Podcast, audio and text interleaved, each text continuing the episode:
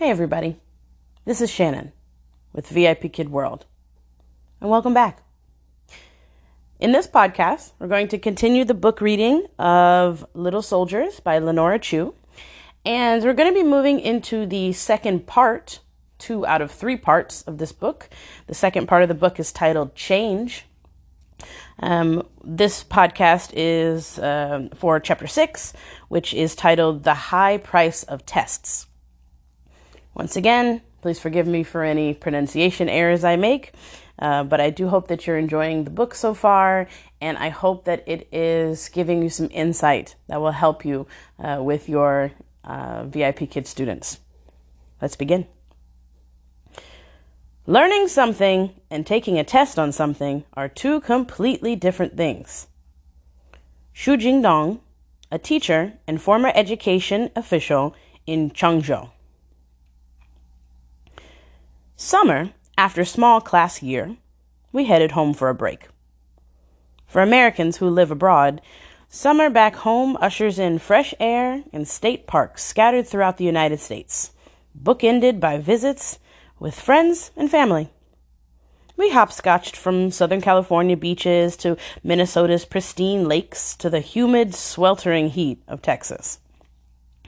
Rainey turned to me halfway through our trip liberated from his Mandarin tutor, blessed with lush green American parks and seemingly football sized football field sized swimming pools, drowning in ice cream and hot dogs, my son had a simple question. Mom, why don't we live in America? While summertime kindled Rainey's curiosity about his parents' lifestyle choices, it gave me the opportunity to observe my little boy against American priorities and habits. I liked what I saw. In short, our little boy was winning accolades from American friends and family, against whose children Rainey's habits stood in stark contrast. Rainey bounded down to breakfast with greetings for all the elders, which particularly pleased my father. He waited his turn. One time, Rainey stood so patiently in a winding line in the American Museum of Natural History in New York that a stranger marveled. How old is he? He's so well behaved. His eating habits were decidedly un Western, and his preferences came into clear focus against the American palate mess of machine processed nutrition. One friend's little girl ate only things that are white, such as pasta, rice, and bread. Rainey's cousin preferred food that came out of a box or f- plastic freezer bag. Chicken and fish nuggets were a top choice. One Saturday in Houston's Museum District, I watched a little girl at a table next to us devour lunch. She stabbed a Capri Sun pack with a straw and ripped back the cover of a plastic pack of breadsticks, partnered by a container of chocolate goo. Dessert awaited her in a bag of bright orange goldfish. Sun Qingling School has in house nutritionists and a chef whose sole job is to slap and pull fresh dough by hand, coaxing out delicate, elastic Chinese noodles. Green leafy vegetables accompany every Chinese meal. Rainey's school environment, along with teacher Chen's take no prisoners approach last year, meant our little boy now can eat eggs of his own free will. He happily eats whole fish with skin, nugget form not required sheets of seaweed, and raw almonds, and he doesn't shy away from anything green, yellow, or orange. One summer night, Rainey had sat down at the dinner table and reached for a piece of stir fried bok choy. This surprised even me, and I put down my fork to stare at him. Watch! Rainey exclaimed, stabbing a stem with a fork. He placed it in his mouth, chewed, swallowed, and met my stare triumphantly. Who taught you to do that? I asked. No one, he said, reaching for another piece. Just me. Rainey relished the moment. Sometimes a kid must do things that he dislikes, but that are good for him, and he enjoyed demonstrating his grasp of this concept. We'll tell Daddy, Rainey told me, plant matter moving down his esophagus. Meanwhile, as Americans were rolling through the, a rebellion against testing, a New York teacher had likened the latest national education standards to child abuse. The Chinese school system was already preparing Rainey for an academic life. Now, nearly five years old, Rainey had begun teaching his baby brother Mandarin. Landon was born two years into our time in China. Two small heads huddled over a picture book naming animals. Only when I journeyed back to America did I glimpse a potential payoff of our education in China. As school had come to a close in the previous year, Rainey had also begun to rejoice in his newest accomplishment in the classroom. Mom, I'm writing, he exclaimed proudly, showing me a worksheet he'd brought home from class entitled Using the Telephone. Rainey had scrawled numbers in tentative halting script. The one had been traced several times. The stem of the four had been etched before the crook, and no line was straight. But there it was, my little boy, writing numbers all the way up to nine. At the top of the paper, the teacher had drawn a fat star in bright red marker. This development would likely trouble most American and European child development experts. Three and four year olds would be considered too early to write, and a teacher's red star might also draw ire. Red pen is like shouting, wrote several academics out of the University of Colorado study, and can upset students and weaken teacher relations and perhaps learning. Western researchers suggested teachers use a pen of a neutral color. I'm certain Teacher Chen would snicker at the idea of U- American universities spending time and money researching the emotional effects of a teacher's pen color. Personally, I was thrilled that my child, who still wore pampers at night, was etching out numbers and earning star marks in flaming red. That's not to say Rob and I didn't have concerns. Close friends in Los Angeles had placed their toddler in a school that bills itself as humanistic experiential, play based, while supporting children with the deepest respect for their dignity and self worth. At the school, aptly called Play Mountain Place, children design their own curriculum, and there are no grades, punishments, or rewards. Children may skip lunch if they want, or wear diapers until they're six. No potty training required. The choice is theirs. Even in the primary school years, Play Mountain Place students aren't required to learn to read or write or do arithmetic. Teachers treat children like adults, capable of making their own decisions, though certainly chaos sometimes rules. Imagine Lord of the Flies, our friends Jen and Kevin told us. But the school's philosophy is that academic success is only one way to be a human being, and that children should develop in their own skin, at their own pace. It's fair to say that when I thought about Play Mountain Place, when I wasn't chuckling at the school's audacity, I was paralyzed with insecurity about my decision for Rainey. The school was an extreme choice by any measure, but still, I wondered whether it might pump out confident, natural leaders who could independently direct playdates as well as their own academic pursuits.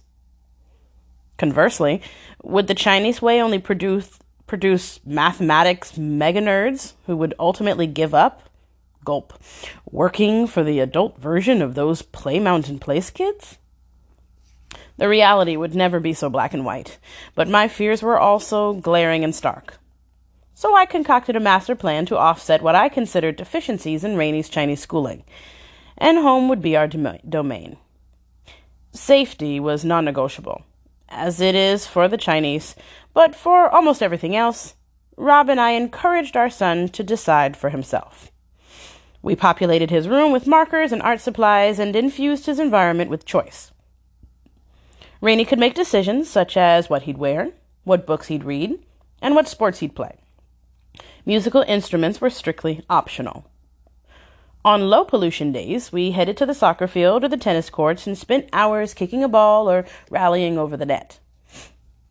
The Shanghai government had also put muscle behind developing a thriving cultural scene, and to expose our ch- kids to art, we began frequently frequenting some of the city's museums, which were beginning to bring in international exhibitions. We also pursued activities that had no purpose other than leisure, such as fishing, which is purely inefficient from the Chinese point of view. Why don't you just buy fish at the market? A Chinese acquaintance once asked me.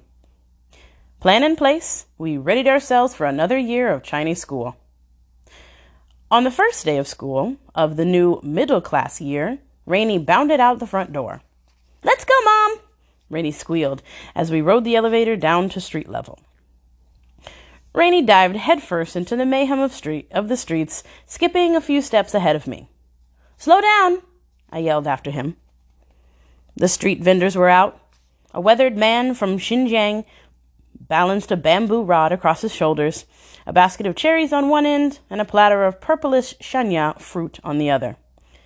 If he walked straight, rod and all, he'd clear an eight foot wide section of sidewalk. Instead, he sidestepped gingerly, winding through the sidewalk crowd until he found a place to stop and display his wares. Bicycles and electric scooters weaved in and out of a glut of vehicles which had slowed the pace of traffic in the street to that of the parking lot. Vehicle exhausts drifted into my nose. Rainey continued to bound ahead of me, past the bustling hospital and eventually into the alleyway that led to Sun Ching Ling. We passed a pigeon vendor, and his squawking birds, and entered a maze of shikumen lane homes with laundries flapping from the windows. Down this alley, a little vegetable market was underway, with wizened vendors unfolding canvas tarps on the pavement. The tarps cradled heads of white cabbage, green bok choy, garlic, chives, and plump orange carrots.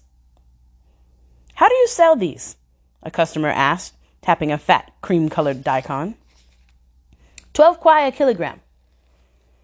Strolling through a Chinese neighborhood accosted all these senses. I was glad to be back, and so was Rainey. Yet, as we approached the familiar iron gates of the school, Rainey suddenly slowed, as if anticipating the transition from an American summer to a Chinese schoolroom would be jarring. Wait, Mom, wait, Rainey said, slowing.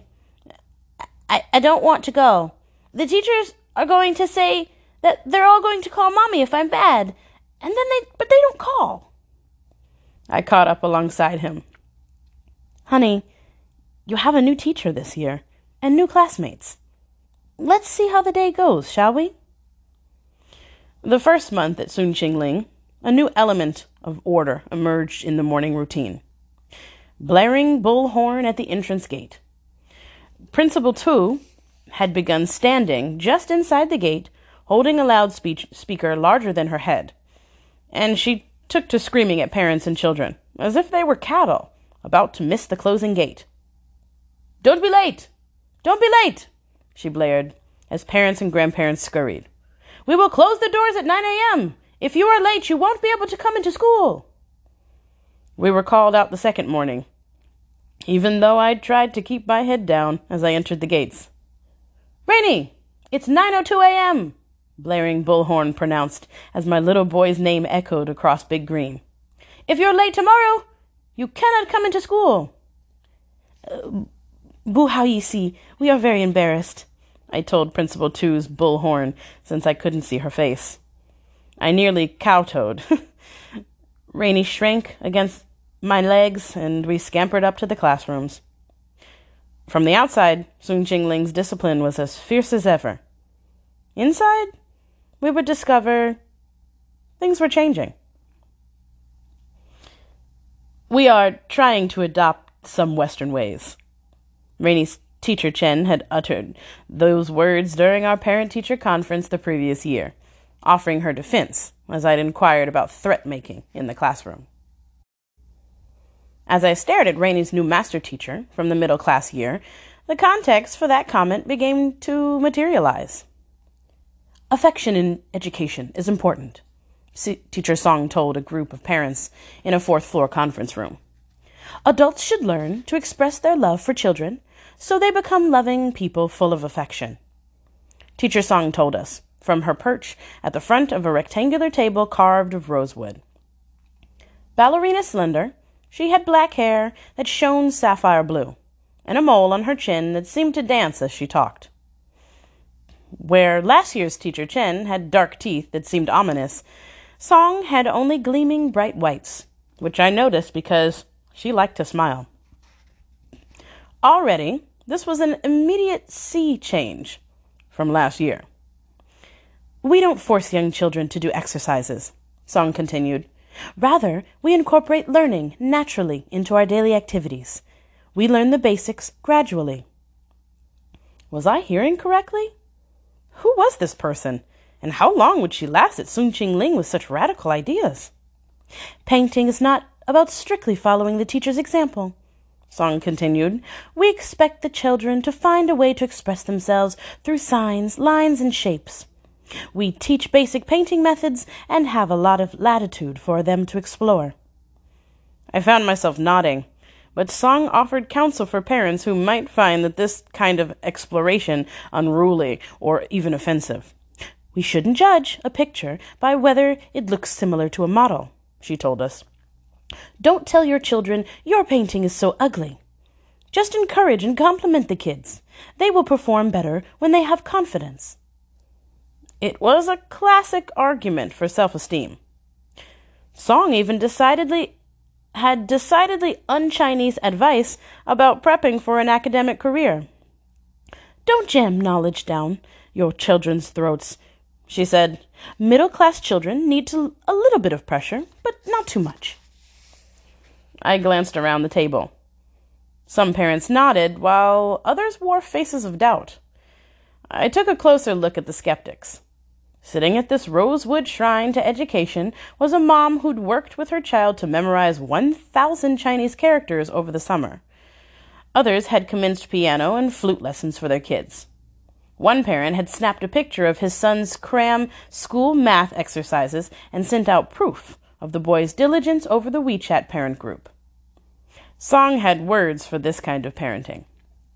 My daughter is in the fourth grade now, and I never taught her anything when she was in kindergarten, she said. Let your children enjoy their childhood. She made sure to scorn the top scoring child in her daughter's class as an over tutored and highly scheduled kid. A kid like this will burn out before he enters the workforce, Song told us.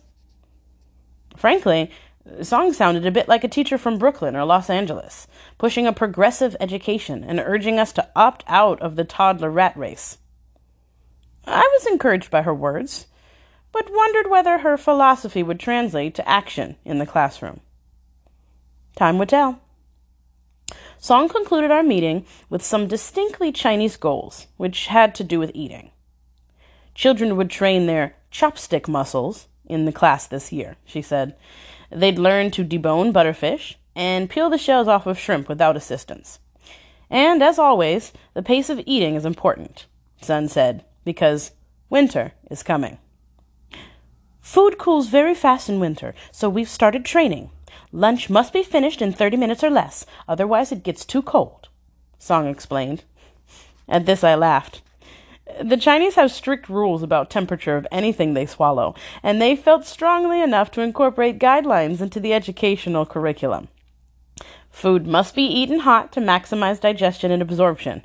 Water is never to be drunk cold, and stir fried foods are to be chased by hot tea or warm water to melt the oils in the tummy. Order a beer at a restaurant in China, and the waitress, waitress will ask you whether you want it warm.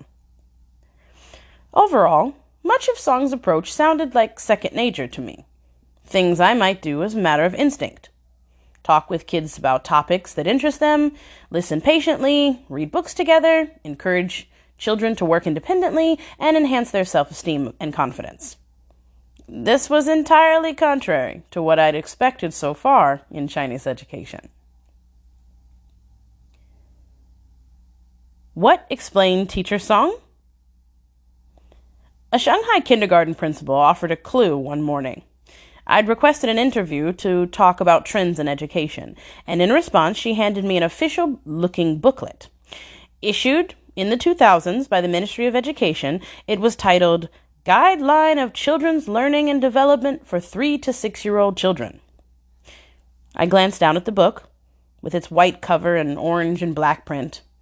I gave it the nickname White Bible. A fitting moniker, I thought, for the government's attempt at steering early education in a kinder, gentler direction. This is a very important book, the woman had told me, patting White Bible's cover. All co- kindergartens in China must abide by this. It says that everything should be placed on children's natural rate of development. Intrigued, I flipped through the booklet to find dozens of proclamations, all designed to protect the sanctity and individuality of the Chinese child. Every child will progress at different rates, White Bible proclaimed. Individual differences should be respected. Do not use one ruler to measure all children. In other words, I thought, don't measure children's height, weight, and recorder prowess and post rankings in a public corridor. Maintain positive, happy emotions for children, proclaimed White Bible. Meaning, don't threaten children with police capture, as Rainey's teachers had last year? Encourage children to develop with the courage to explore and imagine, White Bible proclaimed.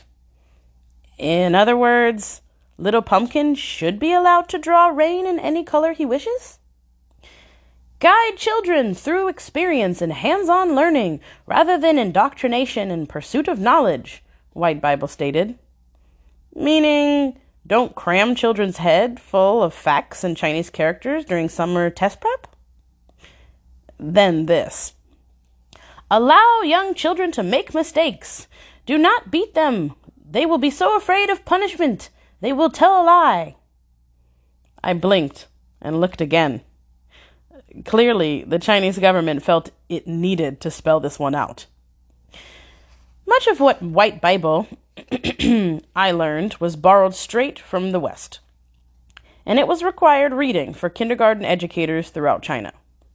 With the help of UNICEF, United Nations Children's Fund, Chinese researchers had consulted early ch- childhood development guides uh, from 13 countries, including the United States, United Kingdom, Germany, and France, to help educators better encourage the physical, mental, and moral health of young children. I'd heard vaguely of attempts at system wide reform, and when I finally delved into its specifics, I was surprised to find that China was looking to the West for lessons about nurturing the whole child, just as we'd been looking with envy at their academic achievers. In fact, China has been trying to make its school system friendlier and more welcoming for children of all ages, from the youngest toddlers all the way up to college students. And this effort began decades ago. White Bible was just the latest aim at kindergarten reform. Clearly, some educators took to its directives like second nature, while others, like Pumpkin's teacher, were battling long held attitudes and behaviors which kept their classrooms traditional and their approach authoritarian. I could name violations I'd seen or heard about which infringed upon nearly every one of the book's tenets. Yet this booklet, booklet was evidence that, at least philosophically, China was trying to move in a friendlier direction in educating its children. There is nothing that should remain unchanged when it comes to reform of our educational institutions. Ministry of Educational Education official Wang Feng told me during an education conference in Beijing. What had instigated this kind of effort? In 2004, Ma Jiajue got very angry and what happened next made him famous. Ma was a scholarship student at Yunnan University, described by his family as studious and shy. He'd run away from home once during high school because he was afraid he'd fail the Gaokao, but soon enough he came back around. These were fears familiar to any Chinese grade schooler. And for the most part, Ma Jiajue was unremarkable in nearly every way until the day a handful of college classmates accused him of cheating in a card game. At that, Ma took a knife and promptly killed his accusers. Four students including his roommate, and stuffed their bodies into dormitory closets. Then he went on the run. Student killer, an introvert who finally cracks, proclaimed China Daily. A na- nationwide manhunt ensued, and Ma was finally arrested in Sanya after 21 days. Another famous case of social malfeasance came when Tsinghua University student tossed sulfuric acid in the face of several bears at the Beijing Zoo. One bear was blinded, the others injured. More recently, a handful of universities have documented cases of students poisoning classmates sometimes resulting in death or paralysis. One incident involved the 2013 death of a student named Huang Yang after his roommate laced the dorm- dormitory water cool- cooler with toxins. These events typically prompted a national soul searching about education in China. Why would Ma Jiajue kill his classmates for a mere insult? What about his life had turned him a socio- sociopath. Why would a student at one of China's top universities treat bears at a zoo so inhumanely? Why would a student poison his roommate? These were extreme incidents, yes, but state bureaucrats and educators seized on them to continue an impassioned plea for change. These events are the shortcomings of our education. It is a wake up call we can't focus only on students' academic development. We must also cultivate healthy personalities and good emotional competence, said Wei Yu, Vice Minister of Education for nearly a decade. Our education lays emphasis on competition and individual success. Chinese students are clever and hardworking, but lack the spirit of sharing and cooperation, said a professor during an interview for People's Daily Online. China's leadership had intended to fashion a school system to create well rounded, moral, athletic, hard working contributors to society. Instead, what they got is a population of test taking machines, without social and emotional abilities, as many a media report put it.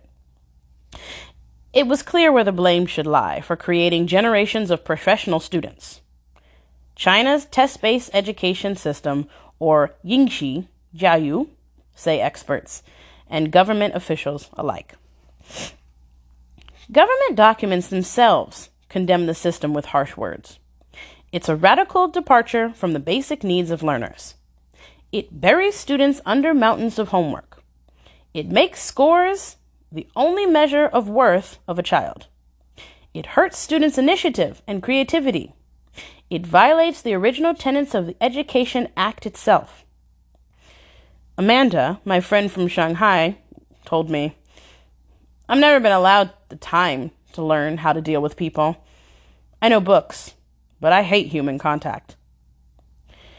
The bodies of school children are wasting away under the weight of their books. The eye doctors of China would tell you that children have vision problems like never before. Four out of 10 elementary school kids are nearsighted, a doubling of myopia, myopia in China over the past decade. Middle school kids fare even worse. Genetics, perhaps, but the media and commentators seized on what they saw as proof that change was desperately needed. And while students' brains are growing fatter with knowledge, so are their bodies. One in five school age girls is considered obese. And for boys, it's one in three. Although changing diets are partly to blame. China has paid a very high price for focusing on tests. Guan Yi, a teacher at Suzhou High School, told me. Learning something and taking a test on something are two completely different things, said Xu Jingdong, a former government official in Jiangsu province. China's highest education officials haven't sat by idly. In fact, for decades, they've tried to move the system away from testing. Let, let's usher in a more holistic approach to education, the ministry decreed in the 1980s, adopting a concept called Suzhi Jiaoyu, or quality education. This was part of a government campaign to lift the quality of the entire Chinese population. The one child policy was part of this effort. This quality education umbrella effort gave rise to dozens of policies. When officials found that toddlers were learning content appropriate for much older children, they declared, Let us de elementarize preschool. That became the title of a policy document. When research showed that preschool games helped lighten the academic load for young children, Games and Play became the name of another. The decrees came fast and furious. They addressed the education of preschoolers all the way through college. Although, altogether, hundreds of directives came out of the Central Ministry with fancy names such as Kinder, Gentler, and they attempted a variety of changes. They prohibited elementary school entrance exams, shortened the school day, slapped a time limit on homework for school grade schoolers, banned numerical grades, and prohibited makeup classes after school, on weekends, or during holidays, just to name a few. All were aimed at lightening the academic pressure on China's compulsory student population, roughly 200 million strong. And indeed, lessen the burden became the title of another policy. Education bureaus at provincial and local levels attempted their own initiatives. Shanghai's education ministry, for example, recently required that middle and high school schools employ full time psychological counselors to help students cope with academic pressure. Entrance exams are also getting a hard look as the government attempts to diminish their importance for high school and college admissions.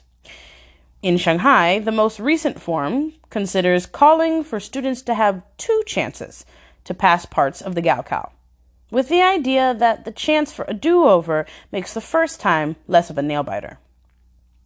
In 2017, Shanghai universities will also consider outside of school activities such as volunteering, as well as the score of regular routine high school tests. I get the trend. More and more universities are being asked to consider the whole student instead of only that single Gaokao score. As I studied these reform efforts, which seemed to point one way and then reverse course to try something altogether different, one thing became achingly clear. The Chinese government's long standing dissatisfaction with its school system, as well as a paralysis when it came to fixing it all, once and for all. Intentions to change are well and good, but this parent has a horse in the game. I wanted to know the outcomes. What did these reform efforts mean for a daily student's life? What did they mean for Rainey? I discovered that the Education Ministry and reform advocates had been taking up the pulse of its patients, the country's school system, and all those involved, in the form of surveys. Most recently, it surveyed nearly 5,000 primary middle school students, principals, and parents all over China. But the results, released in 2013, after several generations of reform had come to pass, were disheartening. Only one in four students felt that their workload had lessened. Students were still buried under homework. Most kids were still taking outside prep classes, despite an outright ban on extracurricular study. More than three quarters of students suffered from yangshu, or a hatred of study. The results hadn't changed much since 2005, when a wide ranging survey found most students had no time for housework or exercise, and indicators of study fatigue dotted the report with words such as depression, boredom, and anxiety. Today, one in three students say they actually have an even heavier workload than before. Despite decades of work, educators had measured no significant progress in reducing academic pressures. The culprit was clear.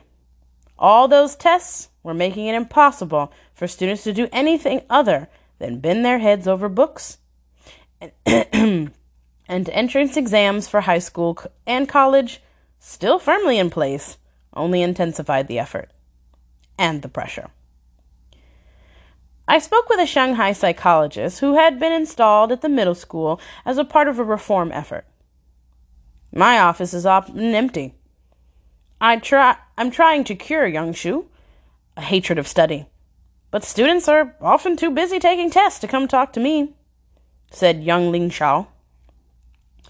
The former education chief of Yunnan province, Lu Luo Chongming, gave a biting assessment in a speech. Any policies are completely empty and unfeasible because Gaokao is still there, he ranted. The only way to really relieve the burden of study is to change the current evaluation system, which is exam oriented. Middle schools and high schools don't dare slow down their pace. The Ministry of Education has re- no real power to punish schools, and officials and civil servants never carry out any supervision. Lessen the burden has been going on for more than half a century, but the burden on students has in fact increased greatly. Looking carefully, I saw that this burden was actually revealed in the same PISA, Program for International Student Assessment, test that placed Shanghai students top in the world in math, reading, and science. That exam had also surveyed students' quality of life, creative thinking skills, and time spent in study. And in these areas, the Chinese saw only slashing red marks all over their test papers. In fact, the man, commonly dubbed as the grandfather of Chinese education reform, looked with jealousy across the straits to Taiwan, South Korea, and Japan. Those countries scored right after Shanghai, second, third, and fourth, but they spend a third to a half the time Shanghai students do in study. Yang told me in Beijing in 2015. He's right. On the amount of kid, times kids spent poring over books, Shanghai, too, was also the world's number one. There's one more important thing. American kids may score lower on paper tests, but those who excel in math love the subject from their heart. Chinese students have better scores, but their interest in math is not sustain- sustainable, said Lu Jian, a mathematician who works on Chinese national curriculum. He cited research that shows Chinese students' interest in a subject is more externally driven by exams, attention from teachers, rewards, and the announcement of scores. Once those external rewards are taken away, Lu told me, their interest and motivation to learn wane. If a student is not interested in learning, it will be difficult for him to achieve great things in the future, as Beijing professor Gu Mingyuan put it. Instead of celebrating their top rank perch, Chinese educators had questions. How did Finland achieve their results in half the homework time? And how can we get our children to love learning for the sake of learning itself? Here's the conundrum facing the Chinese Ministry of Education. When entrance exams are less important, students would certainly feel the pressure lift away. But then educators must come up with another way to select kids for high school and college. That would mean introducing such things as essays, interviews, and teacher references. That requires human graders, and they're prone to make all sorts of mistakes, said Andreas Schleicher, the architect of the PISA exam. Once you introduce human graders in a high stakes environment, you raise all sorts of questions. You can imagine what happens. The system simply isn't ready for gray areas. China must process millions of students each year from 34 provinces and municipalities all over China and filter them into one of nearly 3,000 higher education institutions. And there aren't enough spots for everyone. So, for 100% reliability, Schleicher concluded, you always go back to multiple choice tests. This is the black and white option, which theoretically leaves no room for corruption and mayhem. In principle, then, Gaokao is as close to giving everyone a fair shake as you'll possibly get. Chinese culture also prevents change. The country suffers from a so- societal loyalty to testing, which grants social status based on scores. A hard habit to break, all right. China is a national a nation of test addicts, says educational consultant Zhang Shuqing. Video games are addictive, and tests are addictive for the same reason. You do a math test, next day you find out you get a 99. I'm a great person, right? It's an instant feedback loop. I understood this sentiment well. More than 50 years after my father took the National College entrance exam in Taiwan, he can recite his total score and the individual tally for each of the six subjects of math, chemistry, physics, Chinese, English, and Chinese Constitution. You can still see that pride in his 70 year old shoulders, as well as having the joy of having been admitted to Taiwan's top university. Identification by number extends to the community as an adult.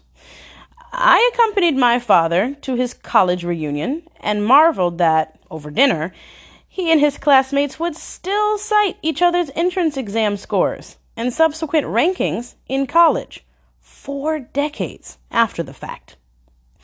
When it came my turn to sit for what you might call America's equivalent, the SAT, Scholastic Aptitude Test, my father liked the results so much he locked the score in his memory. Fifteen years later, as he toasted Rob and me to a lifetime of happiness at our wedding, he quoted the numbers before 200 guests over filet mignon. My daughter was a national merit finalist he'd announce as I shrank into my seat at the head table. The message? That number was a measure of my worth as a human being. Long after a person's formal education is complete, China still likes to test, as if the country itself were an addict. Qualification exams exist for all sorts of professions, including doctors, therapists, lawyers, and judges and the civil service exam sits at the gateway to a government job. There's also a test for standard Mandarin speaking. America doesn't have one for spoken English? My Chinese friend Meredith asked, stunned when I shook my head. In China, it's very important. The standard for cops is a score of 80, for teachers is 87, and for actresses is 93. For some professions, the score is only a recommendation.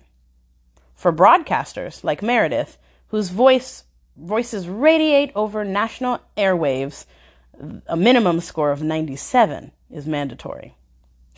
I got a 98, she said proudly.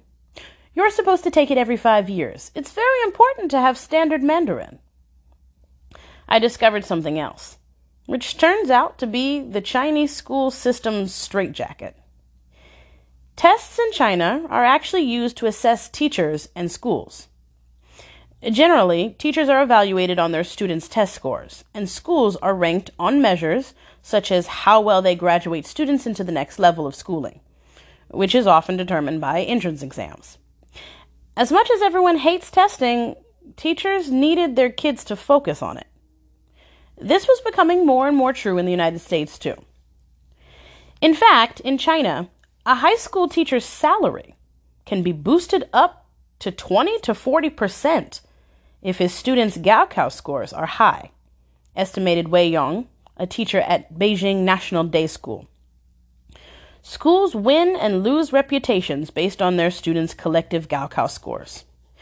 High scores are a gift that keep giving as administrators can justify charging more for school incidentals, and it's not uncommon for government funding decisions to be based on performance.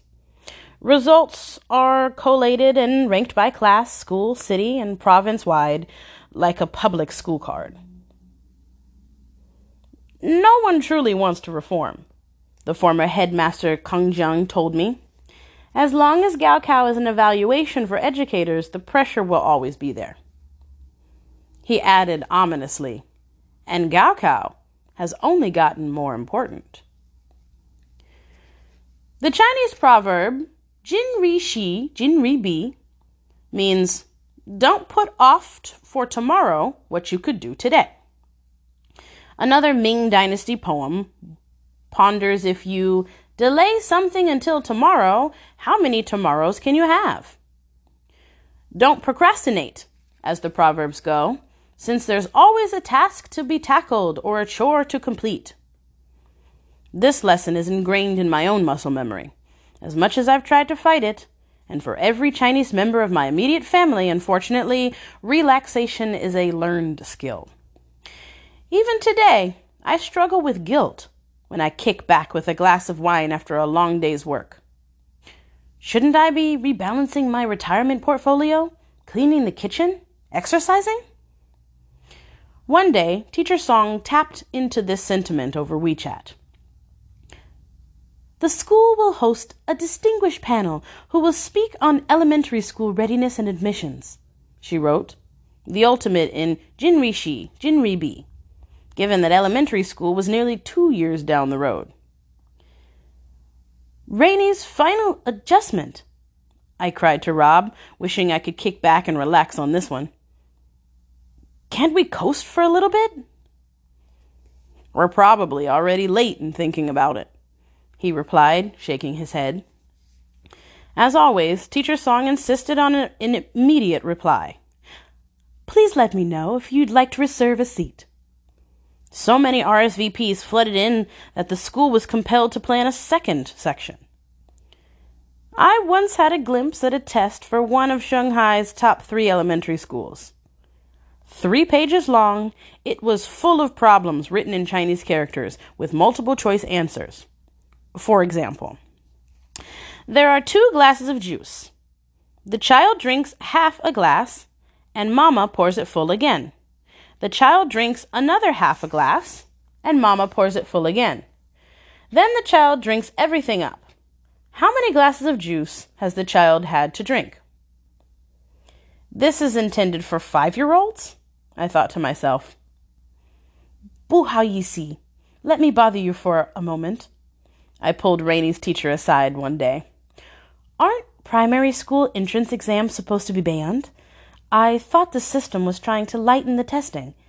Why should we prepare for them? Yes, but prestigious schools still have entrance exams, Teacher Song said, glancing my way with surprise. It's important because some of the best high schools are part of a system and acceptance to the right track starts with primary school. This was the same reason, reasoning uttered by Gregory Yao, the extracurricular obsessed father who'd put his daughter in early MBA classes as a toddler. I looked at Teacher Song, processing my first inkling that her classroom might deviate from the wet white Bible, words she championed in the first parent meeting. How could it, inside of this culture and system? Song and I had developed an easy rapport. Teacher Chen, Rainey's teacher last year, saw a foreigner needing re education.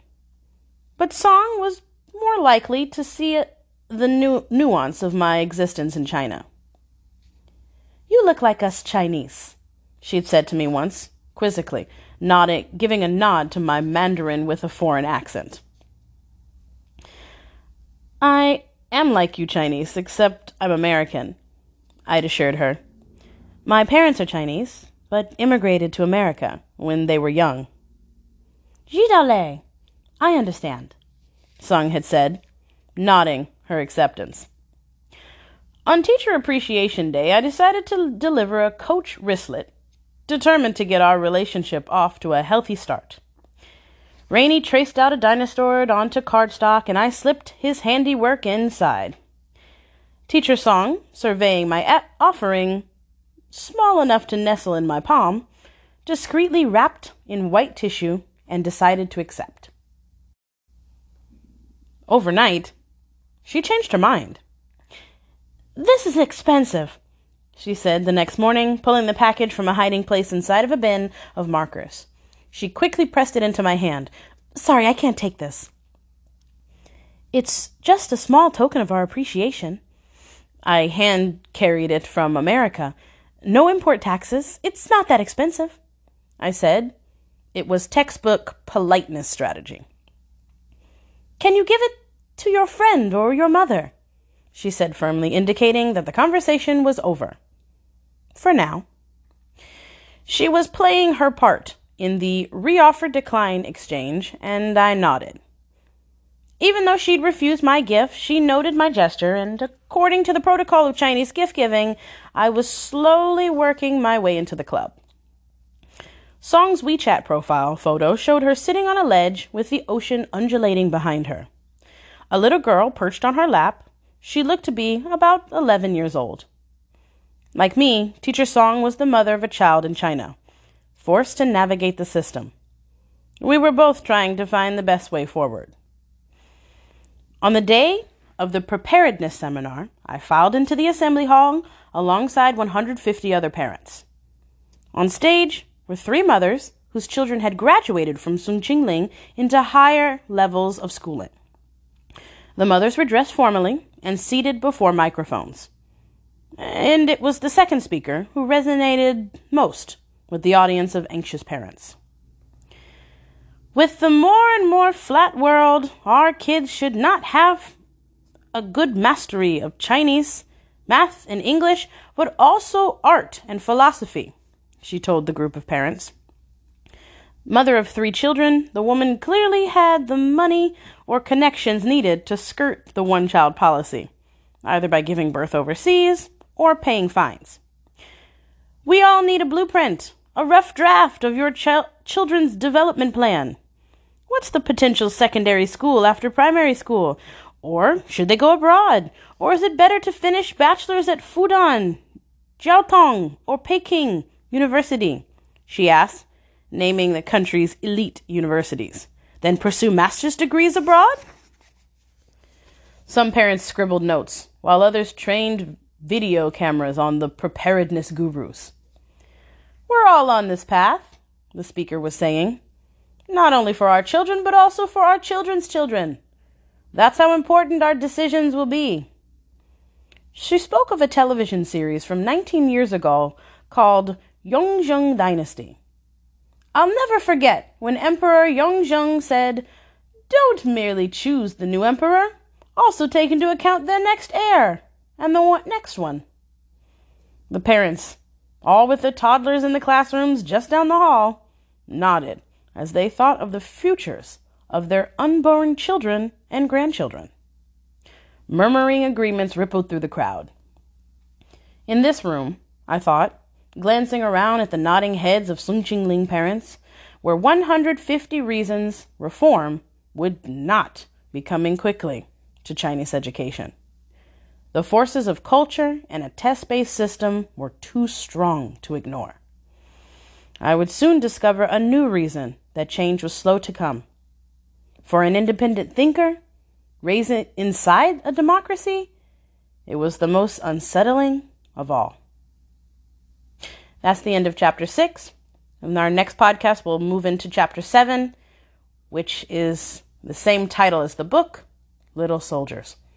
Thank you for listening. I hope you're enjoying the book. I think this chapter was a very, very interesting one. Uh, hope you paid close attention. Uh, but until next time, I'll see you soon.